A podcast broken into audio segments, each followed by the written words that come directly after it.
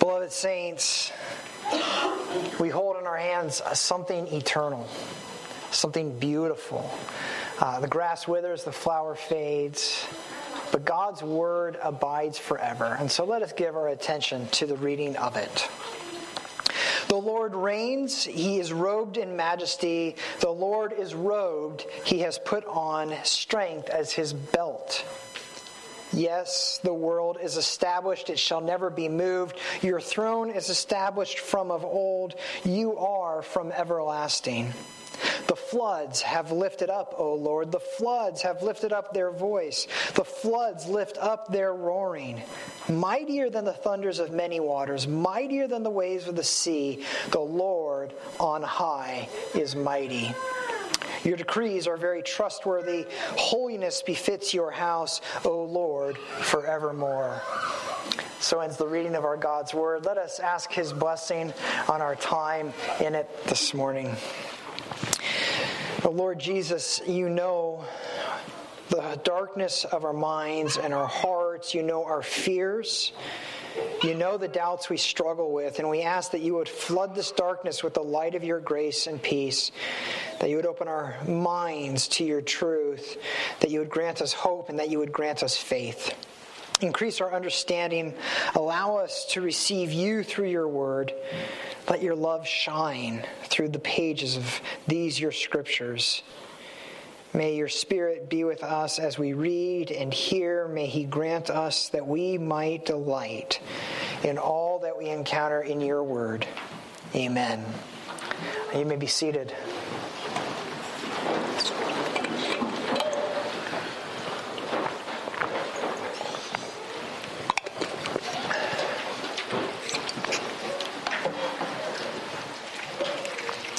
The most, the single most repeated command in Scripture is fear not, or something to that uh, effect. Something like, do not be afraid, or let not your hearts be troubled.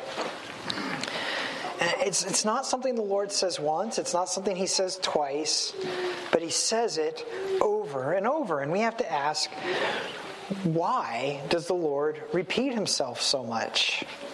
Well, things that the Lord repeats are things that we need to hear, and quite frankly, they're things that we are apt or prone to forget. So, why do we repeatedly need to be told not to be afraid? Well, it's because we are plagued by fear. Uh, we're afraid of danger. We're afraid of the future. We're afraid of failure. We're afraid of being abandoned, of being alone. We're afraid of not being taken seriously. We're afraid of being weak when we need to be strong. We are afraid of so many things. And what does that fear lead to? It leads to so many things. Think about the things we do in response to fear. Uh, we can be angry or we can be overly passive. We might drink to forget our fears, or we might lie, or we might blame others for things that we have done. We might resort to fighting. Uh, sometimes, because of our fears, we overwork, or sometimes we refuse to work at all. Uh, fears lead us to hoard and be stingy and selfish. Fears lead us to look for security everywhere and anywhere, hoping that there's something out there that will help us not be afraid. And we live, if you haven't noticed, in an age that seems to be defined by fear. Uh, I don't care what news network you watch, it peddles fear. Uh, it doesn't matter what your political convictions are. You can find someone who will tell you that the world is ending today or tomorrow at the latest. Uh, but day after day, this is what they're telling us. The uh, doom is imminent. And it leaves you feeling what? Scared, helpless, weak, and lost. And then God has the audacity to turn to us and say, Don't be afraid. And you're thinking, Have you not been watching the news? Or maybe he's telling us that we're missing something. Two things tend to drive our fear. Uh, the first is when we look for confidence in our own strength. Uh, there are so many things outside of our control.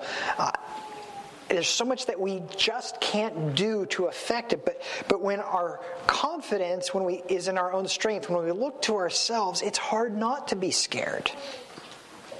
The second thing compounds this when we, when we think that when what we see around us in the world is the ultimate reality. It's the whole story. When we think that what we can see with our eyes tells the whole story, and then we think about how weak we feel, it really makes fear bad when we look at our earthly circumstances and, and, how out of sorts the world seems, it's so easy to think that this is how it will always be. When we think about the end of, the world or just our lives, it's hard to be confident that we're going to be okay. Psalm 93 is written for just such fears. It is a wonderful psalm for our age.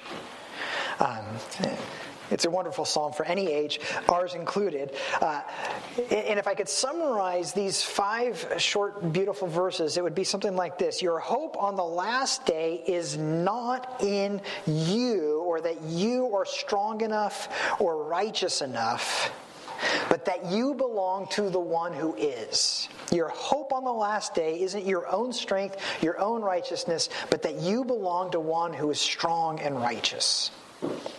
Jesus Christ. And, and, and, so you don't need to fear eternity. And if you don't need to fear eternity, you don't really have anything you need to fear. Because what can man do to you if your eternity is secure? In other words, the antidote for fear, antidote's a big word, kids, for cure. The cure for fear is understanding who God is. And so, my plan as we look at this psalm is to, to first understand how verses 1 and 2 describe a sort of a coronation ceremony or enthronement of the king, of the Lord. And then we'll see that, that his enthronement is a reward for enduring a trial, which is ultimately seen uh, on the cross in Jesus Christ. And then finally, we're going to see how this is meant to comfort us but not only comfort us, call us to respond with holy living. So that's, that's our goal, that's our plan this morning. Verse 1 itself can be translated in a few different ways. So, so the Old Testament was written in Hebrew, and anytime you, you translate into another language, you have to sometimes make choices because words can be translated a few different ways. It could be translated, as we read it in our, our version, the English Standard Version, the Lord reigns. Or it could be translated, the Lord is king. Or it could even be translated, the Lord became king. Now, grammatically, that last option is actually the best, but it strikes us as the most problematic. What do you mean the Lord became king? He's always been king. Well, yeah, that's true in one sense as, as God, the only God, as, as the self existent one, the creator and ruler of all things. He's always been king. Absolutely no questions asked. The right to rule uh, is something that has always belonged to God. Yes. But it's equally true that there are episodes in the Bible that talk about him being exalted and, and enthroned in a new way. Uh, one of the most obvious, it's a passage we know. Think of Philippians 2. Uh, it, it tells us that because of what Jesus did on earth, of his willingness to be humbled and, and serve and to die, we're told that God has highly exalted him and bestowed on him the name that is above every name, so that at the name of Jesus every knee should bow in heaven and on earth and under the earth, and every tongue confess that Jesus Christ is Lord. Philippians 2, verses 9 through 11. Uh, Hebrews says something similar twice, actually. It tells us that when Jesus ascended into heaven, he sat down at the right hand of his Father. And that's describing an, an, enthronement. The king is taking his throne. It's a coronation of, exam, uh, of sorts. And so the Bible can both say he has always been king and uh, he is exalted and enthroned as the one who has conquered and been victorious over his enemies. The Bible can say both. And we see both kinds of language in verses 1 and 2. In verse 2, we see he reigns forever, his reign is for, from, from eternity. But in verse 1, we see this he became king, he was enthroned. And the occasion for this song was probably the coronation of King David after the death of King Saul. Uh, verses 3 and 4 go on to describe this great battle against floods. Actually, a better translation would be rivers. And, and that image would have been immediately obvious to the ancient world. Uh, it's a little gruesome, but in the ancient world, they had this thing that was kind of a trial by river or trial by water. Back then, if someone was accused of doing something evil, one of the ways to test their guilt or innocence was to throw them in a raging river. Makes sense. And uh, the idea was if, if this person is innocent, the gods will give that person strength to come back out of the water and will know that person's innocent. Uh, the strength to survive was really uh, proof of righteousness or innocence. If, on the other hand, the person was uh, guilty, they believed that the gods would not allow that person to come out of the river. And in that event, uh, the accuser would get all that belonged to the person who had mistreated him. If, if he did come out and it was proof that he had been falsely accused, the accuser then would be liable uh, to punishment for false accusations. And as David ascends the throne, they are likening all the suffering that he went through under King Saul to being thrown into a river, a raging river. He was accused of all sorts of evil. He was pursued, he was afflicted, and he had to hide in caves. His wife was taken from him, his family was mistreated. And when it was all done, it was David who survived, not Saul. It's as if God is bearing witness that David is more righteous than Saul. And so Saul's kingdom is given to David as his reward. And that, of course, fits with what Scripture tells us. The kingdom was taken, 1 Samuel 15, uh, from, from Saul because of his refusal to obey. God said that David was a man after his own heart and he would give him the kingdom instead. And so this is a fitting image to, to bring up as David takes the throne in Israel. It's as if, it's, it's, it's a metaphor, it's as if he has survived the raging rivers and he has emerged proof of his innocence amidst all of what King Saul had accused him of. And yet, as much as, as we have we see that, we, we can't lose sight of the fact that Psalm 93 doesn't actually mention David's righteousness and his struggle, but the Lord's righteousness and his struggle. And I think the image here is that David is being likened to his Lord. His, the story of David's uh, exaltation is being told in light of God's own story. And so, verses 3 and 4, uh, in those two verses, it's the Lord who's going through the waters. The Lord is the one who's, who's enduring the raging rivers. And they're trying to overpower him. They're roaring and they're, they're screaming at him. And so, while verse 1 says that, that he has put on strength as his belt, what's really being tested of the Lord is his, is his righteousness. Uh, the Lord's righteousness is his strength. He can endure the raging rivers if he is righteous, if there's no evil found within him. And so, as, as people accuse God of all sorts of evil, as they have done in all ages, he is put to the test and he will survive their accusations if he is righteous, if no fault is found in him. And so it's fitting for Isaiah to say that, that not strength is the Lord's belt, but actually righteousness is the Lord's belt because his righteousness is his strength. And so the rivers in Psalm 93, again, aren't literal, but they're an image of, of God's goodness, his own righteousness being put to the test. The Lord is on trial. And if he endures the test, it's a statement of his innocence, of his righteousness. His righteousness will be his strength. This image of God being tested through the waters of judgment is a recurring theme in Scripture going all the way back to creation. Uh, so, in the beginning, the earth is covered by water. It was formless and it was void, and chaos reigned. And the Lord pushed back the waters and he brought forth dry ground. And when Psalm 29 tells the story, it does so as if it were a great battle. And then it, it, talks about God being enthroned and exalted as king above the waters, victorious over them.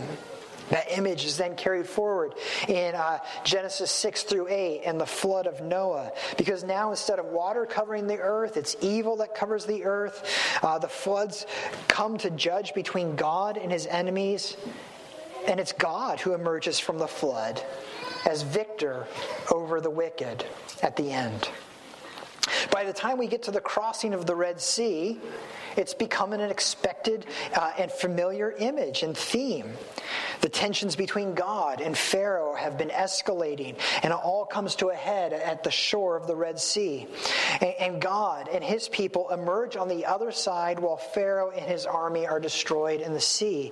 Isaiah in chapter 11 will later recount this uh, event as a vindication of God over Egypt. Just 40 years later, the waters of the Jordan River are parted, and God's people walk through into the promised land. Just like as when they passed through the Red Sea.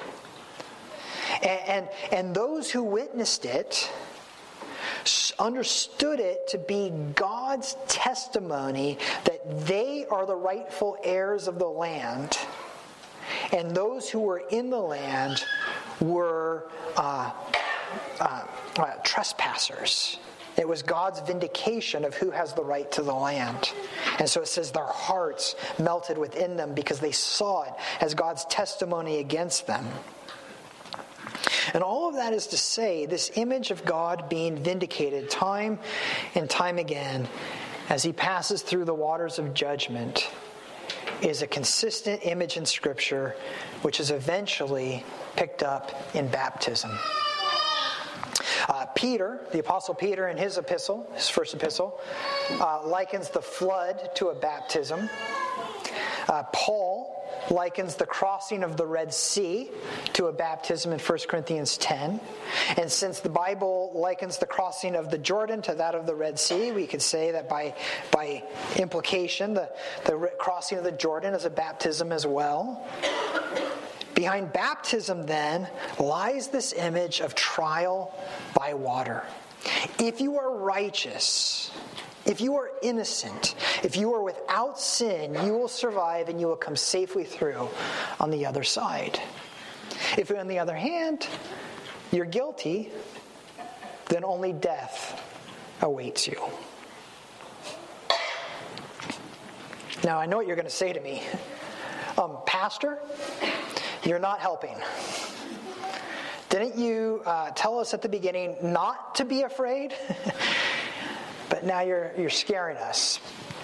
If our hope of survival is being guiltless, innocent, and without sin, we have no hope.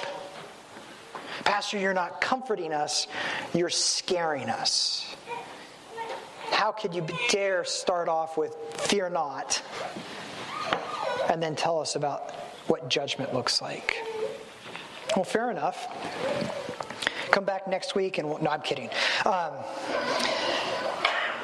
did you notice that with the flood of Noah and the crossing of the Red Sea and the crossing of the Jordan, God's people survived?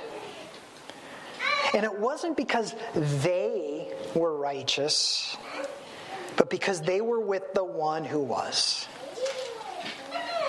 Because they went through the waters with the righteous one, they were safe and they were protected and they were brought safely through. It, it all comes down to his righteousness and not ours. Uh, our hope is in his ability to survive the judgment waters. His righteousness is not just his strength, his righteousness is our strength. Ultimately, though, God's righteousness, it, it, wasn't tested at the Red Sea. It wasn't tested at, at, at the flood of Noah. It wasn't tested at the crossing of the Jordan. Ultimately, God's righteousness was tested when he became man walked this earth, faced temptation, and was given the opportunity to obey or disobey the commands. And he was accused of all sorts of evil. He was brought up on trial.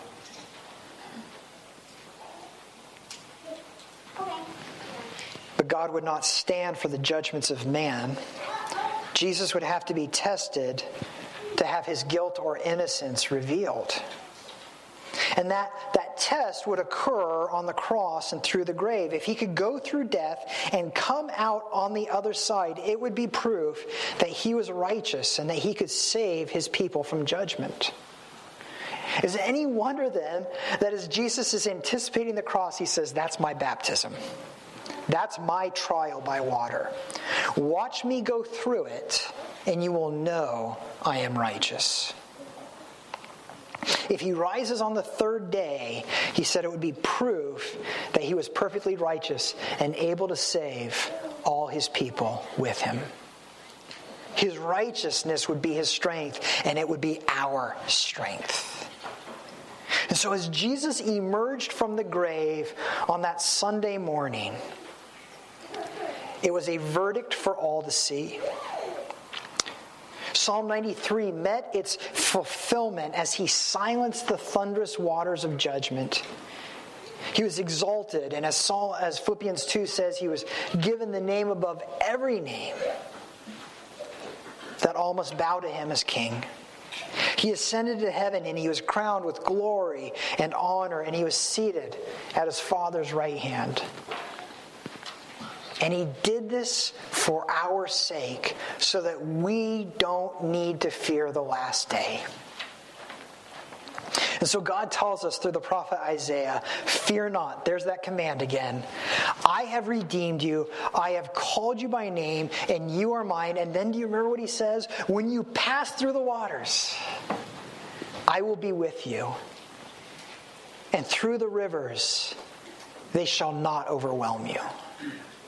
For I, the Lord, your God, the Holy One of Israel, the righteous One of Israel, your Savior, because you are precious in my eyes and honored, and I love you.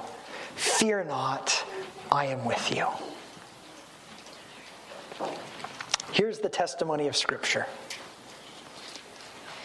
If you belong to the Lord, you have nothing to fear on the last day.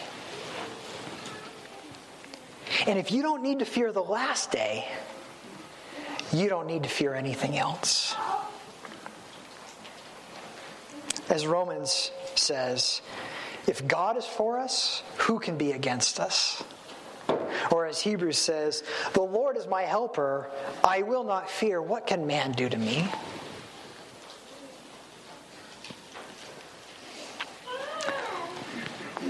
It's not saying that life might not be hard and painful, but in the grand scheme of things, if man can take away your life and the Lord can give it back, do you really have anything to fear? Now, to say that God's righteousness is our strength and doesn't mean that um, uh, we need to worry about the last day doesn't mean it's saying we don't need to worry about our own righteousness. There, there's a difference between saying depend on your own righteousness and your righteousness doesn't matter. There's a big difference there. Because God repeatedly says, You shall therefore be holy because I am holy. Uh, Jesus has rescued you by his righteousness so that you would no longer be a slave to sin, but a slave to righteousness. Is it any wonder then that, that Psalm 93, our psalm, concludes with your decrees or, or your commands are very trustworthy. Holiness befits your house, O Lord, forevermore. How do you respond to God's gift of salvation? How do you respond to his rescue? Well, by obeying his commands. Not to make you righteous, but to respond to his. Because righteousness, holiness, is, is alone fitting for those who belong to him. In just a few minutes, um, Peter and Danny are going to bring Teddy forward to be baptized. And this is the message of baptism it's this everyone must face judgment and account for all that they have done. Every single one of us. And you can either do that on your own, or you can place your confidence in Jesus Christ, the only one righteous enough to pass through judgment and come out on the other side. And all who place their trust in him need not be afraid. And this is what is being proclaimed not just to us, but to Teddy today in his baptism. And so his baptism doesn't save him, but it calls him to salvation. It's a declaration, uh, on one hand, that he does not belong to the world, but he belongs to the people of God. But it's also to him a call to place his faith in Jesus Christ so that he does not need to fear the last day. And it's here at church and in his home that he will learn these precious truths and hopefully one day stand before us and declare his trust in Jesus Christ. Peter and Danny, it's your privilege to help Teddy know where his hope is found and why he doesn't need to live in fear and why he can know peace and comfort and salvation in Jesus Christ. And so I'd like to ask uh, Peter and Danny and the boys, if they want, to come uh, up. And I'd like to ask the elders and Pastor Isaac as well uh, to come up as we uh, receive uh, Teddy today through baptism.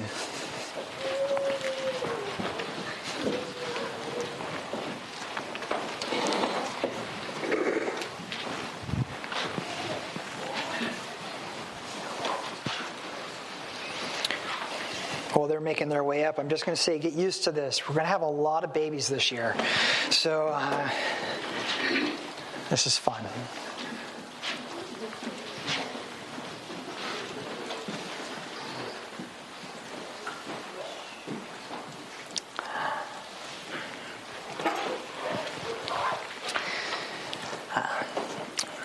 Peter and Danny, this is, uh, in some senses, as much about you as is about uh, Teddy, because you're acknowledging that ultimately uh, he is the Lord's and you are the stewards.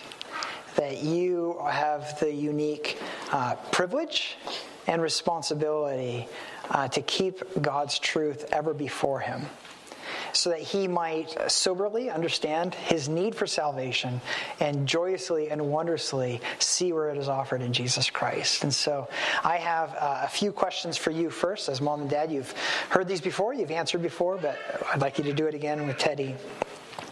Do you acknowledge that although our children are conceived and born in sin and therefore are subject to condemnation, they are holy in Christ by virtue of the covenant of grace, and as children of the covenant are to be baptized? Do you promise to teach diligently to Teddy the principles of our holy Christian faith, revealed in the scriptures of the Old and New Testaments and summarized in the Confession of Faith and catechisms of this church? And do you promise to pray regularly with and for Teddy to set an example of piety and godliness before him? And do you promise to endeavor by all the means that God has appointed to bring Teddy up in the nurture and admonition of the Lord, encouraging him to appropriate for himself the blessings and fulfill the obligations of the covenant? All right.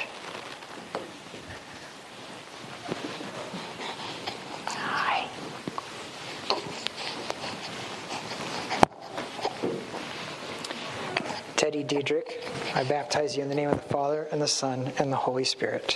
Amen. Let's pray. Our gracious God, we thank you for this dear gift, this dear, uh, unique privilege. Not just for the Diedrich family, though that definitely is true, but for us as a church as well. May we all love and encourage Teddy. May we all pray with and for Teddy. And may we all one day have the privilege of seeing him confess his faith in Jesus Christ, place his hope in a Savior who is righteous enough to save him on the last day. And may we joyously rejoice when that happens, we pray. In Christ's name, amen.